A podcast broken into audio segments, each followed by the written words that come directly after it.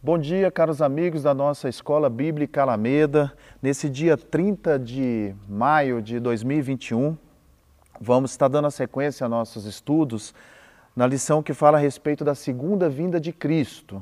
A segunda vinda de Cristo é, e os seus, alguns de seus eventos. Né?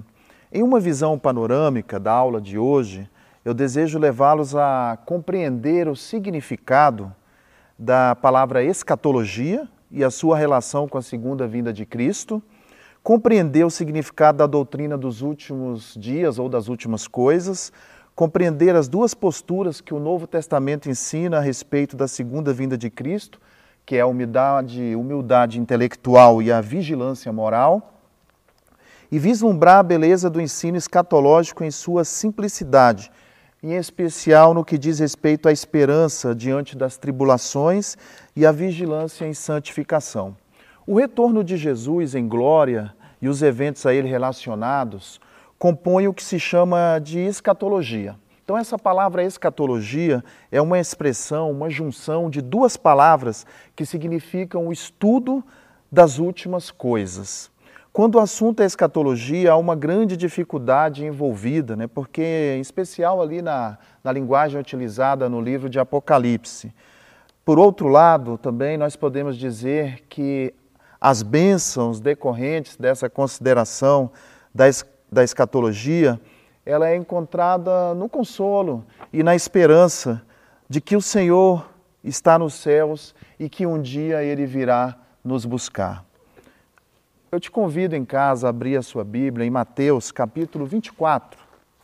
Mateus capítulo 24, versículos, eu vou ler dos versículos 36 ao versículo 44, a respeito de alguns alertas de Jesus contra esse assunto. Mateus 24, 36 diz assim: Porém, daquele dia e hora ninguém sabe, nem os anjos dos céus, nem o filho, mas unicamente meu Pai. E como foi nos dias de Noé, assim será também a vinda do filho do homem. Porquanto, assim como nos dias anteriores ao dilúvio, comiam, bebiam, casavam-se, davam-se em casamento, até o dia em que Noé entrou na arca. E não perceberam até que veio o dilúvio e os levou a todos. Assim será também a vinda do filho do homem. Então, estando dois no campo, será levado um e deixado outro. Estando duas moendo no moinho, será levado uma e deixada outra. Vigiai, pois, porque não sabeis a que hora há de vir o vosso Senhor. Mas considerai isto: se o pai de família soubesse a que vigília de noite haveria de vir o ladrão, vigiaria e não deixaria que fosse arrombada a sua casa. Por isso, estai vós apercebidos também, porque o filho do homem há de vir a hora em que não penseis.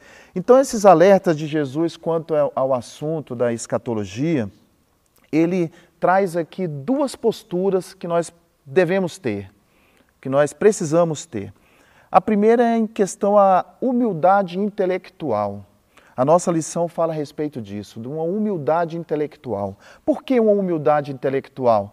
Porque não compete a nós definirmos, a questão da hora, do dia e da hora, a questão da época em que Jesus irá retornar.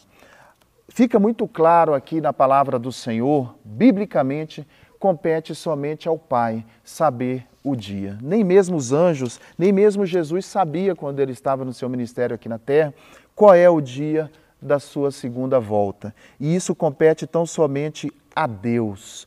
Por isso, nós precisamos ter uma postura de humildade intelectual, não ficar é, determinando dias ou fazendo algum tipo de analogia ou de pensamento nesse sentido. O versículo 37 nos deixa claro também a questão do nosso dever de vigilância. Né? Aqui a Bíblia nos fala, nesse texto que eu acabei de ler, no versículo 37, que nós devemos agir como foi nos dias de Noé, porque como foi nos dias de Noé, assim será também na vinda do Filho do Homem. Ou seja, a segunda postura que nós devemos tomar é a postura de vigilância, nos mantermos vigilantes. Em primeiro lugar, ter uma humildade E em segundo lugar, a segunda postura é o nosso dever de vigilância. E quando a palavra do Senhor nos fala a respeito dessa vigilância, ela está falando de uma questão moral mesmo, de nós devemos é, estar prontos, preparados para a volta do Senhor. E aí não vai importar se Jesus volta amanhã, se Jesus voltará daqui a um ano, ou daqui a 10 ou 20 anos, não importa. Nós precisamos estar preparados hoje, como se Jesus fosse voltar hoje, preparados moralmente, nós precisamos então manter essa postura de vigilância, né? um dever de vigilância constante. E muitos têm seguido o caminho contrário disso. Por quê? Porque muitos têm adotado uma postura de arrogância intelectual, determinando datas para a volta do Senhor. E aí a data não acontece. E aí algumas heresias, né, algumas seitas determinam outras datas e ficam pensando nisso e ficam assim criando expectativas que não nos convêm. Então essa postura tem sido adotada, a gente percebe isso muito hoje, que nós não podemos adotar essa postura. E a postura também errada que muitos têm adotado é de não se manter vigilante. E precisamos estar atento e vigilante para a volta do Senhor. Essa é uma lição que nós devemos aprender hoje. Se você hoje que está me ouvindo aqui, parasse agora a lição e você entendesse isso, eu já me daria por satisfeito de que essa questão da vigilância é um padrão que nós devemos manter, que é a questão do alinhamento bíblico, de acordo com o que a Bíblia tem nos ensinado. Em busca da beleza do ensino escatológico, há uma, há uma simplicidade, há uma simplicidade que nós podemos, é, por meio dessa simplicidade, entender algumas coisas, algumas coisas que dizem a respeito da, da escatologia. A primeira, por exemplo, está lá em 1 Tessalonicenses 4, de 13 a 18, aonde a palavra do Senhor vai nos falar a respeito da vinda do Senhor, a vinda do Senhor até os céus, que da mesma forma como um dia ele subiu, isso também está mencionado lá em Atos. Atos capítulo 1, versículo 11. Quando aqueles discípulos viram Jesus subindo, e ali o, o Senhor fala através ali daqueles dois anjos que aparecem para os discípulos, dizendo para eles que da mesma forma como Jesus subiu aos céus, um dia ele retornará e irá aparecer mais uma vez nos céus, que será então a sua segunda vinda. Então fica muito claro nesses dois textos, tanto em Atos, capítulo 1, como em 1 Tessalonicenses 4, de 13 a 18, que a volta e o retorno do Senhor, ele será glorioso e será um retorno também visível a todos. Quando ele vier, os que morreram em Cristo, Jesus, ressuscitarão primeiro, é o que a palavra do Senhor nos ensina. Então, aqueles que já tiverem morrido à época que Jesus, o dia que Jesus voltar, eles, essas pessoas, segundo o texto bíblico, ressuscitarão primeiro e se juntarão ao Senhor nos céus. E aqueles que ainda forem vivos nesse, nesse dia serão arrebatados para encontrarem com o Senhor também nas nuvens e, ação, e assim né, ficarão para sempre com o Senhor Jesus. O autor, um autor bastante conhecido, chamado C.S. Lewis, ele chama isso de uma escatologia pura e simples. Uma escatologia que é exatamente isso: demonstrar a beleza de uma escatologia com a sua simplicidade, envolvida numa questão é, de um estudo mais simples, de uma forma mais simples de nós entendermos. E assim C.S. Lewis nos ensina no seu livro Escatologia Pura e Simples. Eu te convido também nessa hora, vamos abrir a palavra do Senhor lá em Romanos, Romanos no capítulo 8, versículos de 18 a 21. Queria falar um pouco também a respeito da esperança. Eu quero compartilhar com você também a respeito da, de, uma, de um tópico né, que está ali na nossa lição, que fala a respeito da esperança a esperança como um consolo diante das adversidades dessa vida.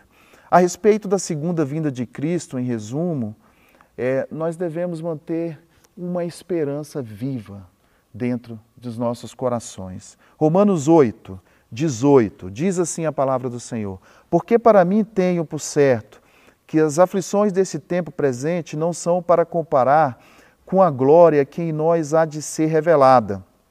Porque a ardente expectação da criatura espera a manifestação dos filhos de Deus, porque a criação ficou sujeita à vaidade, não por sua vontade, mas por causa do que a sujeitou, na esperança de que também a mesma criatura seja libertada da servidão da corrupção para a liberdade da glória dos filhos de Deus. E o versículo 22 mais adiante vai dizer: Porque sabemos que toda a criação geme e está juntamente com dores de parto até agora.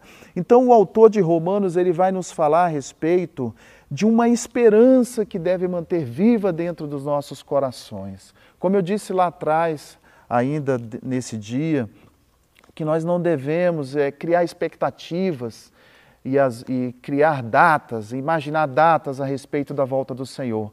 Mas nós devemos manter uma esperança viva, uma esperança de que um dia Ele vai voltar, não importando o dia e a hora, não importando as minhas lutas, as dificuldades que eu tenho passado, as, adversidades que eu tenho vivido. Até pelo contrário, nós devemos olhar para essas lutas. Você, meu amigo, está em casa, olhe para essas lutas, olhe para essas adversidades e lembre-se dessa segunda volta do Senhor. Pense que um dia, tenha isso como consolo na sua vida. Pense que um dia Ele irá retornar e que você irá morar com Ele eternamente nos céus. Eu irei morar com Ele eternamente nos céus. Pensa que isso tudo, essas dores, isso tudo que você tem vivido e você tem passado, essas dores, essas angústias, essas lágrimas, elas não existirão mais porque você estará com o Senhor vivendo eternamente, aonde não haverá mais dor, aonde não haverá mais angústia nem choro, não haverá mais tribulação. E uma outra, um outro tópico, um outro assunto bastante interessante fala a respeito da vigilância. Eu, eu acho que eu já mencionei aqui a questão da vigilância quando a Bíblia nos fala ali do tempo de Noé, mas nós temos uma outra passagem que está lá na primeira epístola de João, primeira epístola de João, abra sua Bíblia em primeira epístola de João, capítulo 3. Os versículos de 1 a 3 vão falar a respeito, algo bastante interessante a respeito da vigilância, mas que envolve também a purificação. Vamos lá.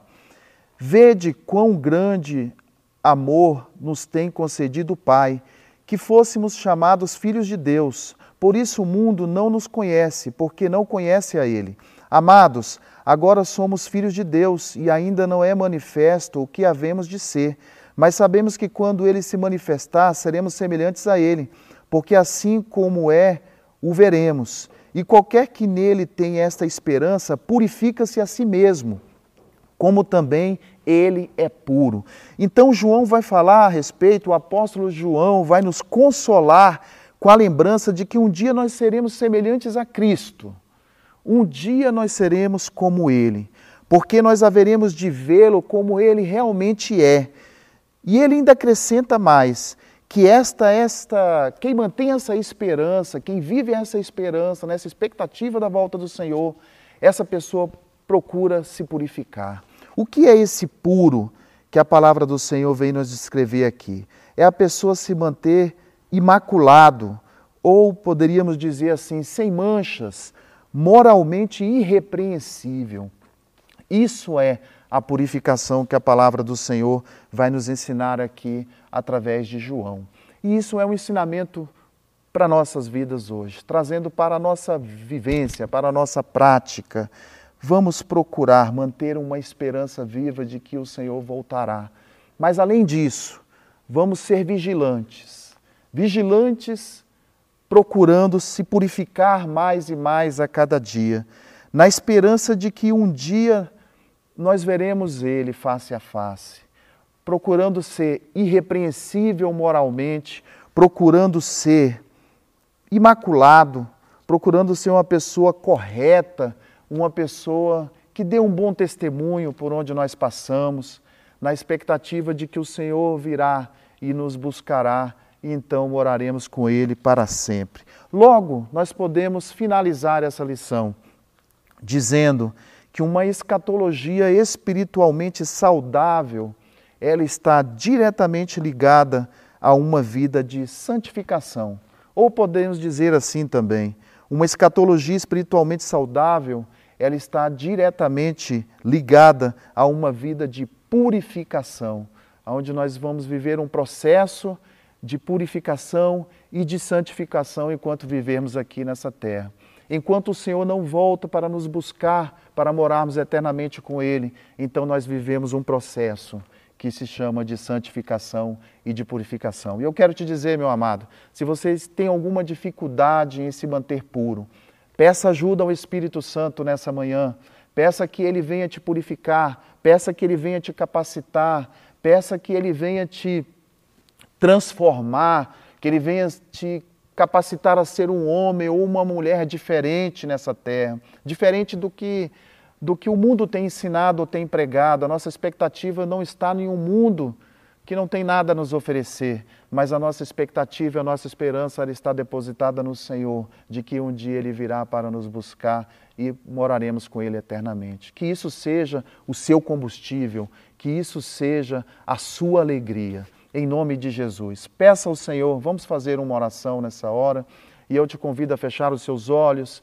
baixa a sua cabeça, coloque a sua vida diante do Senhor. Se você está vivendo alguma dificuldade, está em alguma situação de pecado ou alguma situação que você não consegue se, se libertar, se sente preso, amarrado, se sente escravizado, peça ao Senhor que Ele vai te ajudar nesse momento em nome de Jesus você será liberto para a honra e para a glória dele. Senhor, nós colocamos as nossas vidas diante do altar do Senhor, da presença do Senhor. Te agradecemos por essa lição, Senhor, por mais esse dia de aprendizado em que ouvimos a tua palavra, Senhor, sobre a tua segunda vinda, sobre a questão de que o Senhor um dia virá nos buscar e que nós moraremos eternamente com o Senhor. Eu quero colocar, meu Deus, cada um que está no seu lar neste momento, cada homem, cada mulher, cada pessoa que está me ouvindo nesta hora, aquele que tem dificuldade, Senhor, em se purificar, aquele que tem dificuldade em viver uma vida de santificação. Ajuda essa pessoa nesse momento, Senhor. Cobre ela com teu sangue, dá a ela, assim, uma esperança, uma esperança e uma vigilância, Senhor, para que ela possa ter forças nessa caminhada e que ela possa enxergar que um dia, que ela possa crer que um dia o Senhor virá para buscá-la, para morar com ela eternamente. Senhor, abençoa, purifica, transforma, liberta, cura essas pessoas, ó Deus, dá a elas forças meu Deus, se elas não têm, que o Espírito Santo venha consolá-las e venha ajudá-las neste momento. É o que eu te peço nessa manhã de domingo, Senhor. Fortalece, sustenta e abençoa a cada um em nome de Jesus Cristo. E eu peço que você permaneça conosco. Daqui a pouco, às 10 horas, temos aí a continuação nesse mesmo canal. Estaremos adorando ao Senhor no, em mais um culto de louvor e adoração. Fique firme com o Senhor Boa semana, Deus te abençoe, em nome do nosso Senhor e Salvador Jesus Cristo.